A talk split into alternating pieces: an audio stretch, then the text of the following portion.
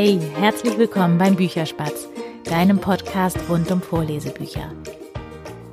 Mein Name ist Berit und ich bin ein bisschen aufgeregt heute, denn ich habe sozusagen eine Spezialfolge für dich. Und zwar habe ich eine Autorin im Interview. Vielleicht erinnerst du dich noch, falls du schon ein bisschen länger dabei bist, an die Folge Ente Emil lernt schwimmen und der kleine drei Käse hoch. Falls du jetzt das erste Mal zuhörst, das ist die Folge gewesen vom 14. Mai. Jedenfalls bin ich von diesen beiden Autorinnen so fasziniert gewesen, weil die eben beide ihre Bücher im Eigenverlag rausgebracht haben. Deswegen hatte ich eben auch mit den beiden direkt Kontakt bisher, wenn ich Bücher vorgestellt habe und vorgelesen habe, bin ich immer über den Verlag gegangen, was in diesem Fall halt äh, oder in diesen Fällen halt eben nicht ging. Und ähm, ja, ich war eben von beiden so fasziniert und ähm, habe die dann direkt angesprochen, ob sie sich nicht vielleicht vorstellen können, mir und dir so ein bisschen zu erzählen, wie sie auf die Idee gekommen sind, ein Buch zu schreiben und ähm, ja, warum sie es selber verlegt haben. Und beide haben zugestimmt. Und in dieser Folge jetzt habe ich Carola Warnig im Interview. Das ist die Autorin von Ente Emil lernt schwimmen. Und ähm, ja, ich teile jetzt mit dir einfach mal dieses Interview und wünsche dir viel Spaß dabei. Ja, herzlich willkommen, Carola. Ich finde das total schön, dass du dir jetzt die Zeit nimmst, um ähm, ein paar Fragen rund um dich selber und um Ente Emil zu beantworten. Ja, sehr gern. Wunderbar. Vielleicht ähm, magst du dich selber mal vorstellen, weil ich glaube, das ist einfacher, als wenn ich das mache ja, wer bist du? Warum bist du auf die Idee, beziehungsweise wie bist du auf die Idee gekommen, ein Kinderbuch zu schreiben? Ja, gern. Fange ich doch mal an. Also, mein Name ist Carola, hast du ja schon gesagt. Ich bin 29 Jahre alt. Ich lebe seit zehn Jahren in Hamburg. Geboren und aufgewachsen bin ich aber in Flensburg. Und ich habe Kommunikationsdesign studiert und arbeite als Artdirektorin in einem Verlag. Und ich habe schon immer gern gezeichnet. Und während meines Studiums habe ich dann immer mehr gelernt, auch am PC, also digital zu zeichnen. Und ja, da habe ich auch die entsprechenden Programme kennengelernt. Und so hat sich das mit der Zeit entwickelt, dass ich gern am PC illustriere.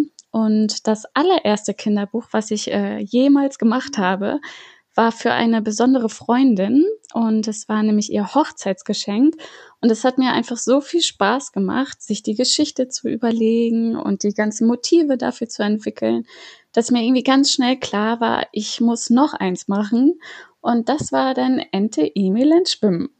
Das klingt äh, total spannend. Das heißt, Ente Emil war gar nicht dein erstes Buch. Das habe ich nämlich immer gedacht. Ja, genau. Ja, das war quasi dann das zweite. Und das erste war halt so ein privates für die Freundin als Hochzeitsgeschenk. Damit fing das quasi an.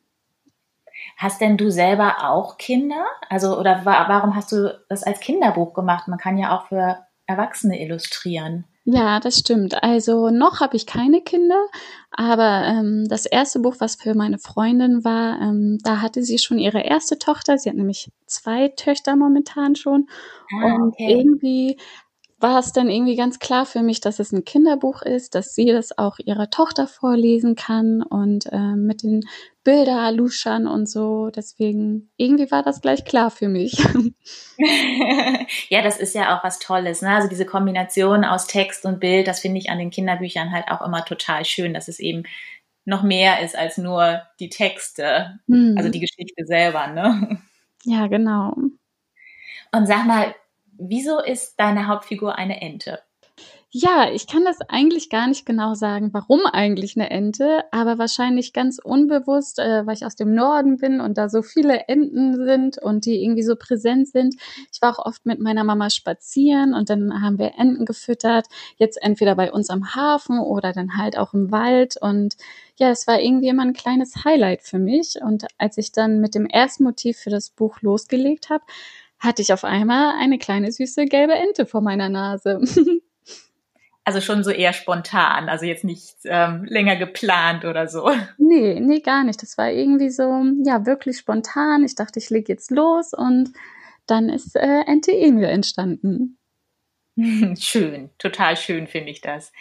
Ähm, was ich an deinem Buch auch noch so schön finde, ist, ähm, ist das Thema, worum das geht. Das ist ja letztendlich Mut, ne? sich was mhm. trauen, was man im ersten Moment äh, immer denkt, so, oh nee, das kann ich nicht.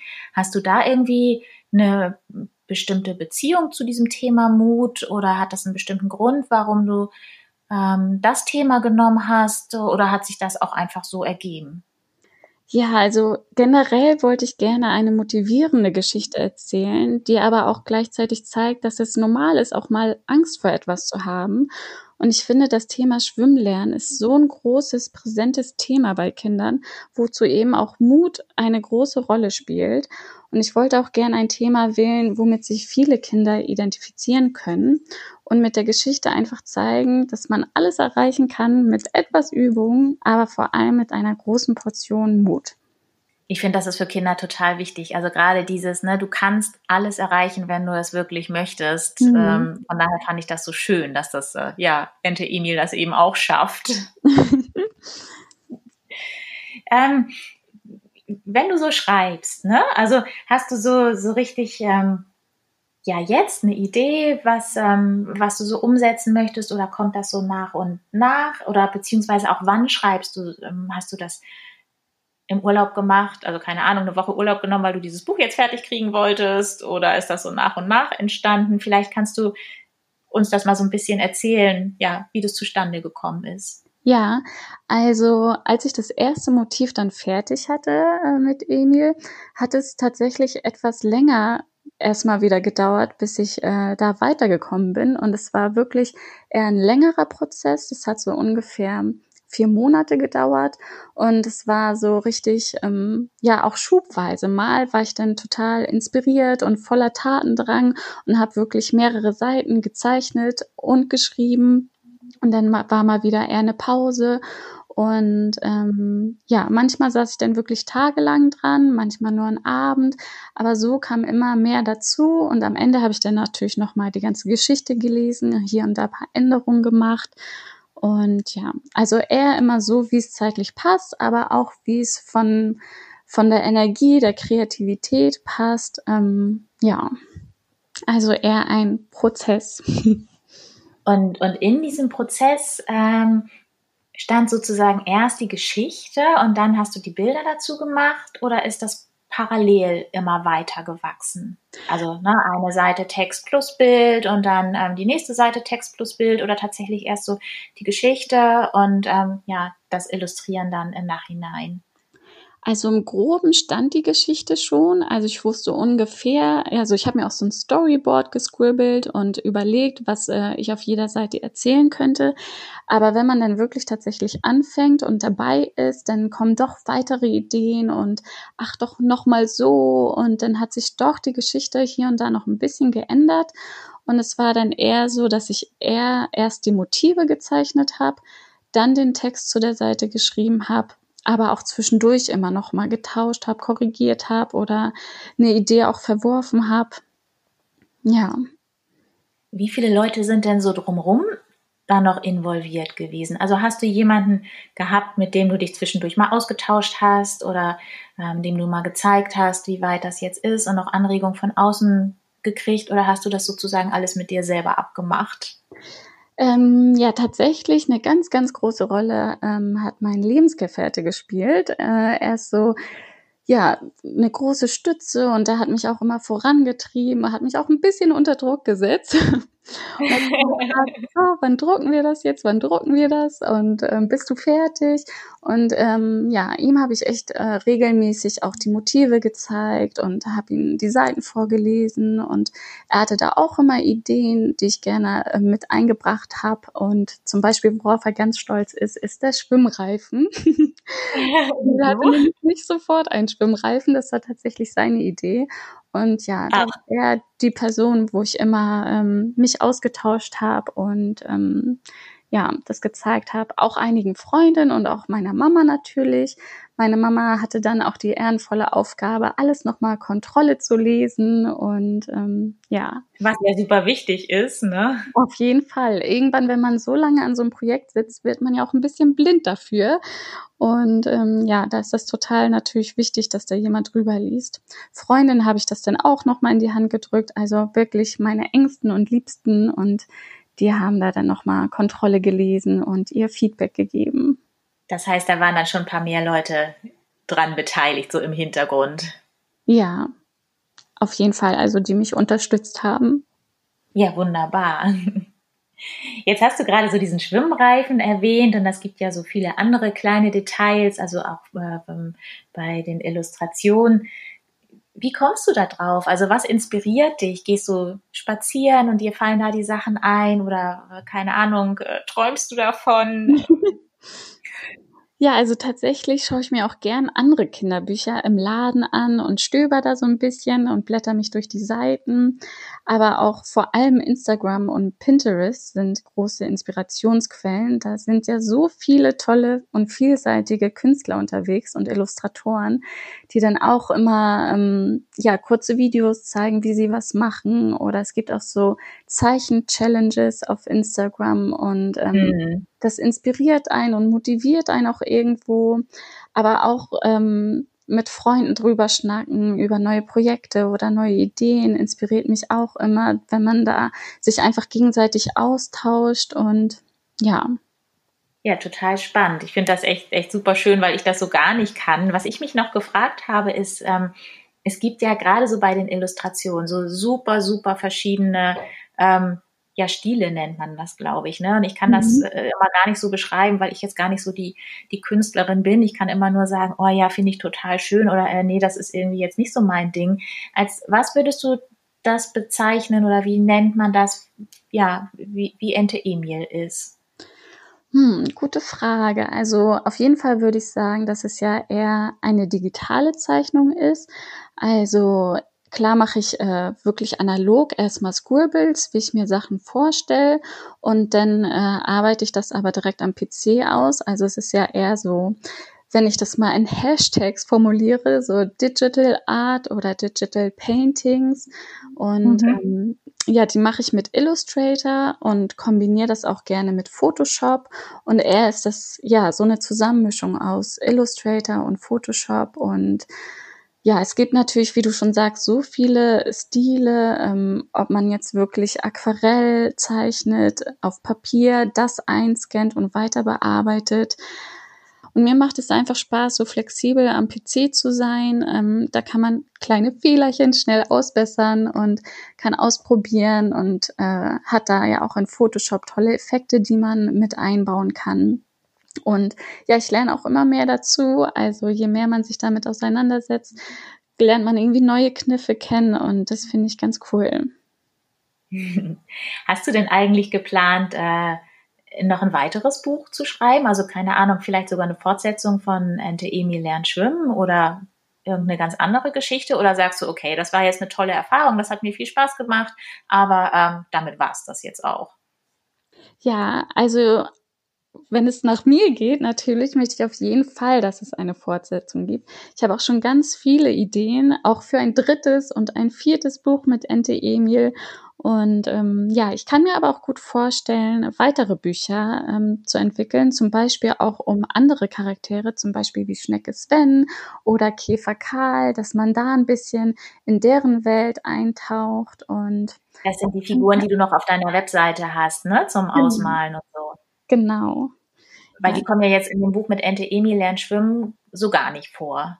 Ja, also da sind die eher so stille Begleiter und äh, wirken jetzt nicht wirklich bei der Geschichte mit, aber ähm, genau, da dachte ich mir dann auch, dass die für die weiteren Bücher auf jeden Fall mehr Teil der Geschichte sein sollen oder sogar, dass sie ihre eigenen Bücher kriegen, wo man dann ähm, ja in ihre Sicht der Dinge eintauchen kann. Was fällt dir denn leichter, also das, das Illustrieren oder tatsächlich die, äh, die Geschichte zu entwickeln? Weil ganz oft ist es ja bei, gerade bei Kinderbüchern so, einer ist der Autor und einer ist derjenige, der ähm, diese Geschichte dann illustriert. Du machst ja beides. Mhm. Also leichter fällt mir natürlich das Illustrieren als mhm. äh, Artdirektorin, Grafikdesignerin beziehungsweise auch Illustratorin äh, ist das natürlich meine Leidenschaft und was mir ein bisschen schneller von der Hand geht. Ähm, wobei mir auch total viel Spaß macht, erstmal so eine Geschichte sich auszudenken, dass man erstmal so ein grobes Konzept hat und äh, Das mag ich auch sehr, aber ich glaube, es ist eher dann so, dass man eher erst die Motive entwickelt und die Geschichte dann immer mehr entsteht, je mehr Motive man auch hat. Ah, okay. Ja, also ich finde ja beides total klasse, weil ich kann weder das eine noch das andere. Also ich finde das immer total faszinierend, wie Leuten so tolle Geschichten einfallen. Ich finde es dann eben einfach wunderschön, sie vorzulesen, aber irgendwie fehlt mir so die Vorstellungskraft, ähm, solche, solche Charaktere zu entwickeln. aber umso schöner, dass es Leute gibt wie dich, die das beides können. Oh, Dankeschön.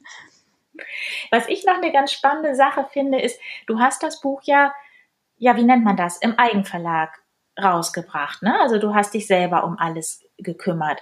Vielleicht kannst du uns mal so ein bisschen erzählen, ja, ja, wie das gekommen ist, weil also so die klassische Vorstellung ist ja eben immer, das macht ein Verlag. Mhm.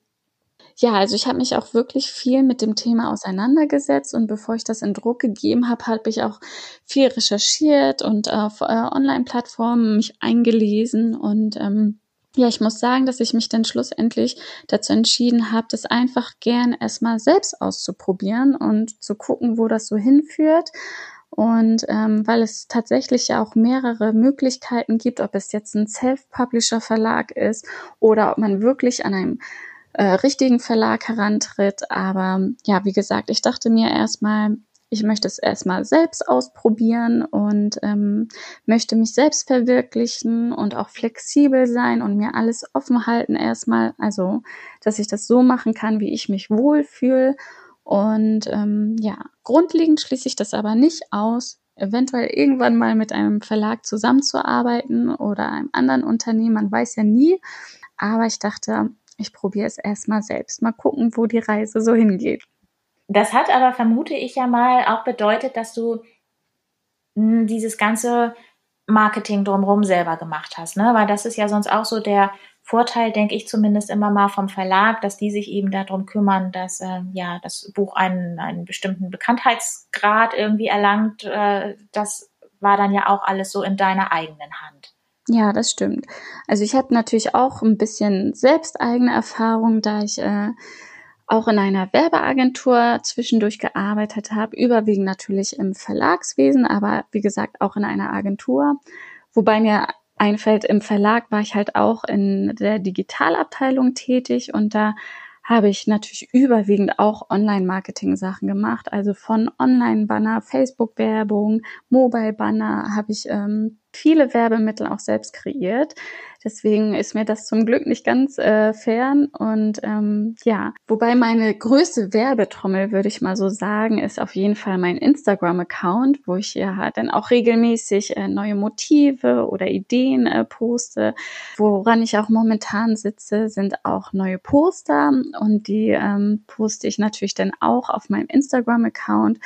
Deswegen, daher würde ich sagen, dass Instagram schon so das Hauptmerkmal ähm, ist oder mein Haupttool quasi, um da aktiv von NT-E-Mail zu berichten und neue Sachen zu zeigen. Ja, schön. Jetzt hast du gerade ähm, ja deine Poster und so noch erwähnt. Ähm, wie muss ich mir das vorstellen? Also das machst du einfach so, so zusätzlich noch ähm, zu dem Buch. Ähm, werden die viel gekauft tatsächlich auch? Weil ich finde die wunderschön. Ah, danke schön.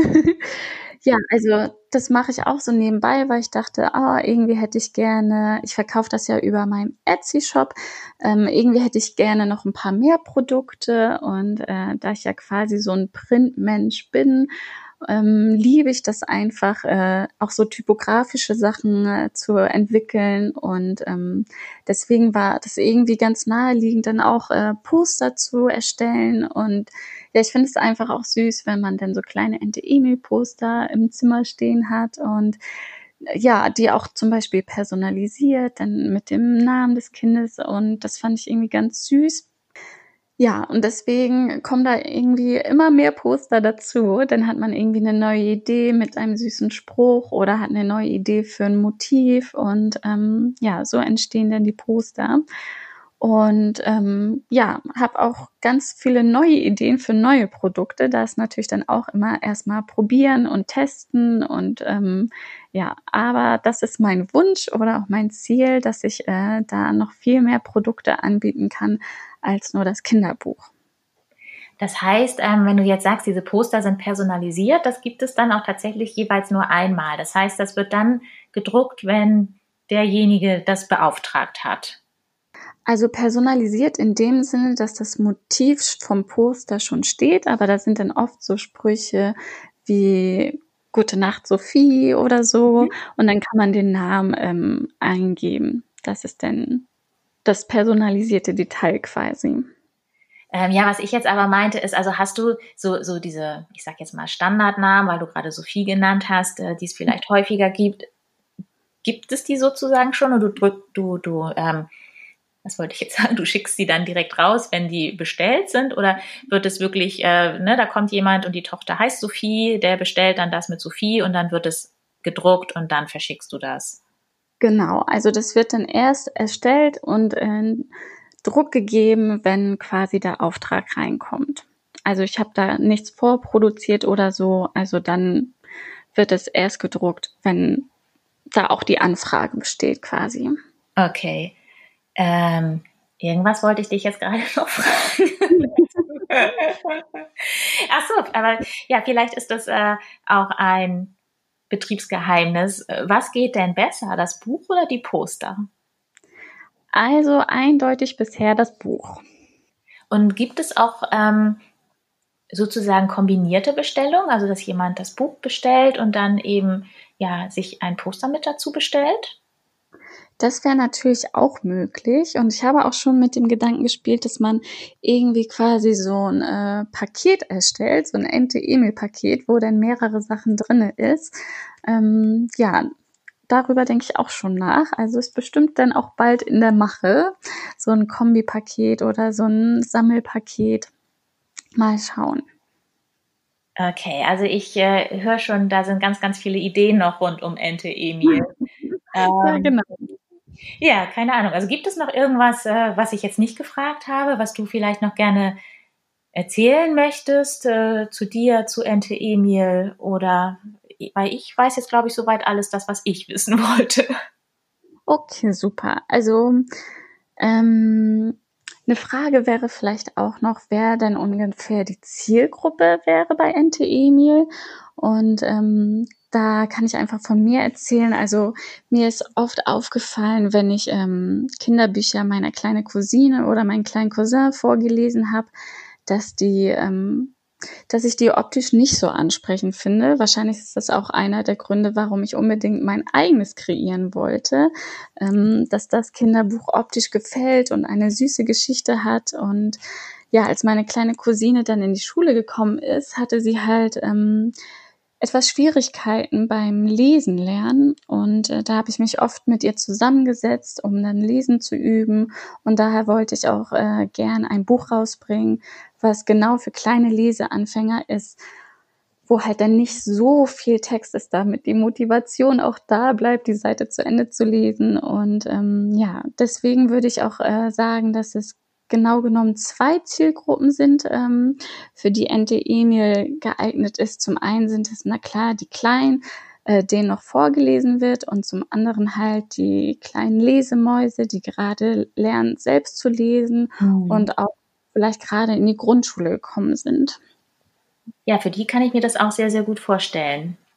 Mhm. Ja, äh, also ich habe eine etwas größere Familie und äh, meine Oma, ganz süß, meine Oma, meine Oma hat ähm, meiner Cousine das zu Weihnachten geschenkt, das Buch.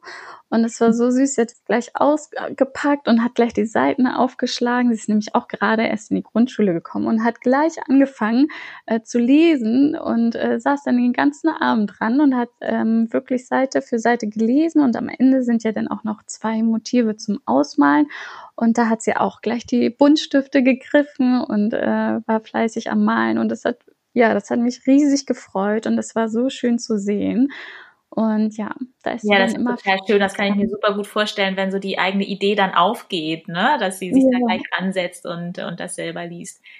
Ja, jetzt hätte ich so zum Abschluss noch eine Frage an dich und zwar ist ja nun Ente Emil ein Kinderbuch und äh, ich habe ja beim Bücherspatz eben auch immer Kinderbücher zum Vorlesen. Gibt es ein Kinderbuch, an das du dich erinnerst, so aus, aus deiner Kinderzeit oder vielleicht auch ein Buch aus deiner Jugendzeit, was du so wahnsinnig gerne gelesen hast oder vorgelesen bekommen hast, vielleicht sogar mehrfach gelesen hast. Ähm, gibt es da eins, zwei oder drei? Ja, da gibt's tatsächlich mehrere. Also als Kind, wo ich noch nicht so gut selber lesen konnte, ähm, war mein absolutes Lieblingsbuch äh, eine Ausgabe von Peter Pan. Das war nämlich so toll gezeichnet und äh, die Charaktere richtig toll gezeichnet, die Mimik. Da fand ich das schon allein immer toll beim Vorlesen, nur die Bilder zu betrachten. Das war mein absolutes Lieblingsbuch und das habe ich auch. Die Grafikerin schon durch. Ja, genau. die Liebe für Illustration, ja, wenn das besonders schön gezeichnet war, das war auf jeden Fall immer ein Kriterium bei mir. Und ja, als es dann später losging mit dem Lesen, da habe ich auch echt einige Bücher verschlungen und die meisten waren tatsächlich von Cornelia Funke. Das waren immer meine Lieblingsbücher. Und äh, witzigerweise habe ich neulich auch ähm, wieder eine Kiste mit alten Büchern gefunden und da waren all meine Lieblingsbücher drinne von früher. Und es waren natürlich die wilden Hühner. Die fand ich ganz toll und ähm, auch ähm, Herr der Diebe und ähm, ja, da war noch ein drittes, jetzt komme ich nicht auf den Namen, aber die fand ich ganz toll. Die habe ich auch mehrfach gelesen. Ja, ja, die waren echt toll. Ja, sind sie immer noch. Ja, dann ähm, sind wir jetzt wunderbar informiert über, über dich und Ente Emil und wie das alles so zustande gekommen ist. Und ähm, ja, mir bleibt eigentlich nur dir nochmal ganz, ganz herzlich Danke zu sagen, dass du dir jetzt die Zeit genommen hast dafür. Und ähm, ja. Ja, ich möchte mich auch ganz herzlich bedanken weil ja, dass du Ente Emil vorgestellt hast und dass du auch die erste Geschichte rund um Ente Emil vorgelesen hast. Ich freue mich einfach riesig ähm, da über deine Unterstützung und freue mich, wenn meine kleine Ente Emil äh, dadurch zu mehr Bekanntheit äh, kommt. Also auch von mir ein Dankeschön. Ja, das war es jetzt, das Interview mit Carola Warnig, der Autorin von Ente Emil lernt schwimmen. Mir hat es sehr, sehr viel Spaß gemacht. Ich habe viele spannende Sachen gehört und ja, gelernt vielleicht auch.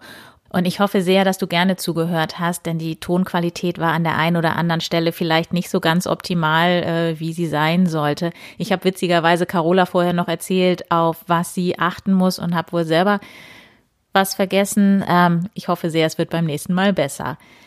Und dann ganz kurz noch ein Hinweis, und zwar hat Carola ja von ihren Postern erzählt. Ich verlinke dir in den Show Notes ihre Webseite. Da findest du alles, was du brauchst, die Ausmalbilder zum Ausdrucken und auch einen Link auf ihren Etsy-Shop, wo du das alles bestellen kannst. Ja, und dann bleibt mir nur noch zu sagen, tschüss, bis bald, deine Berit.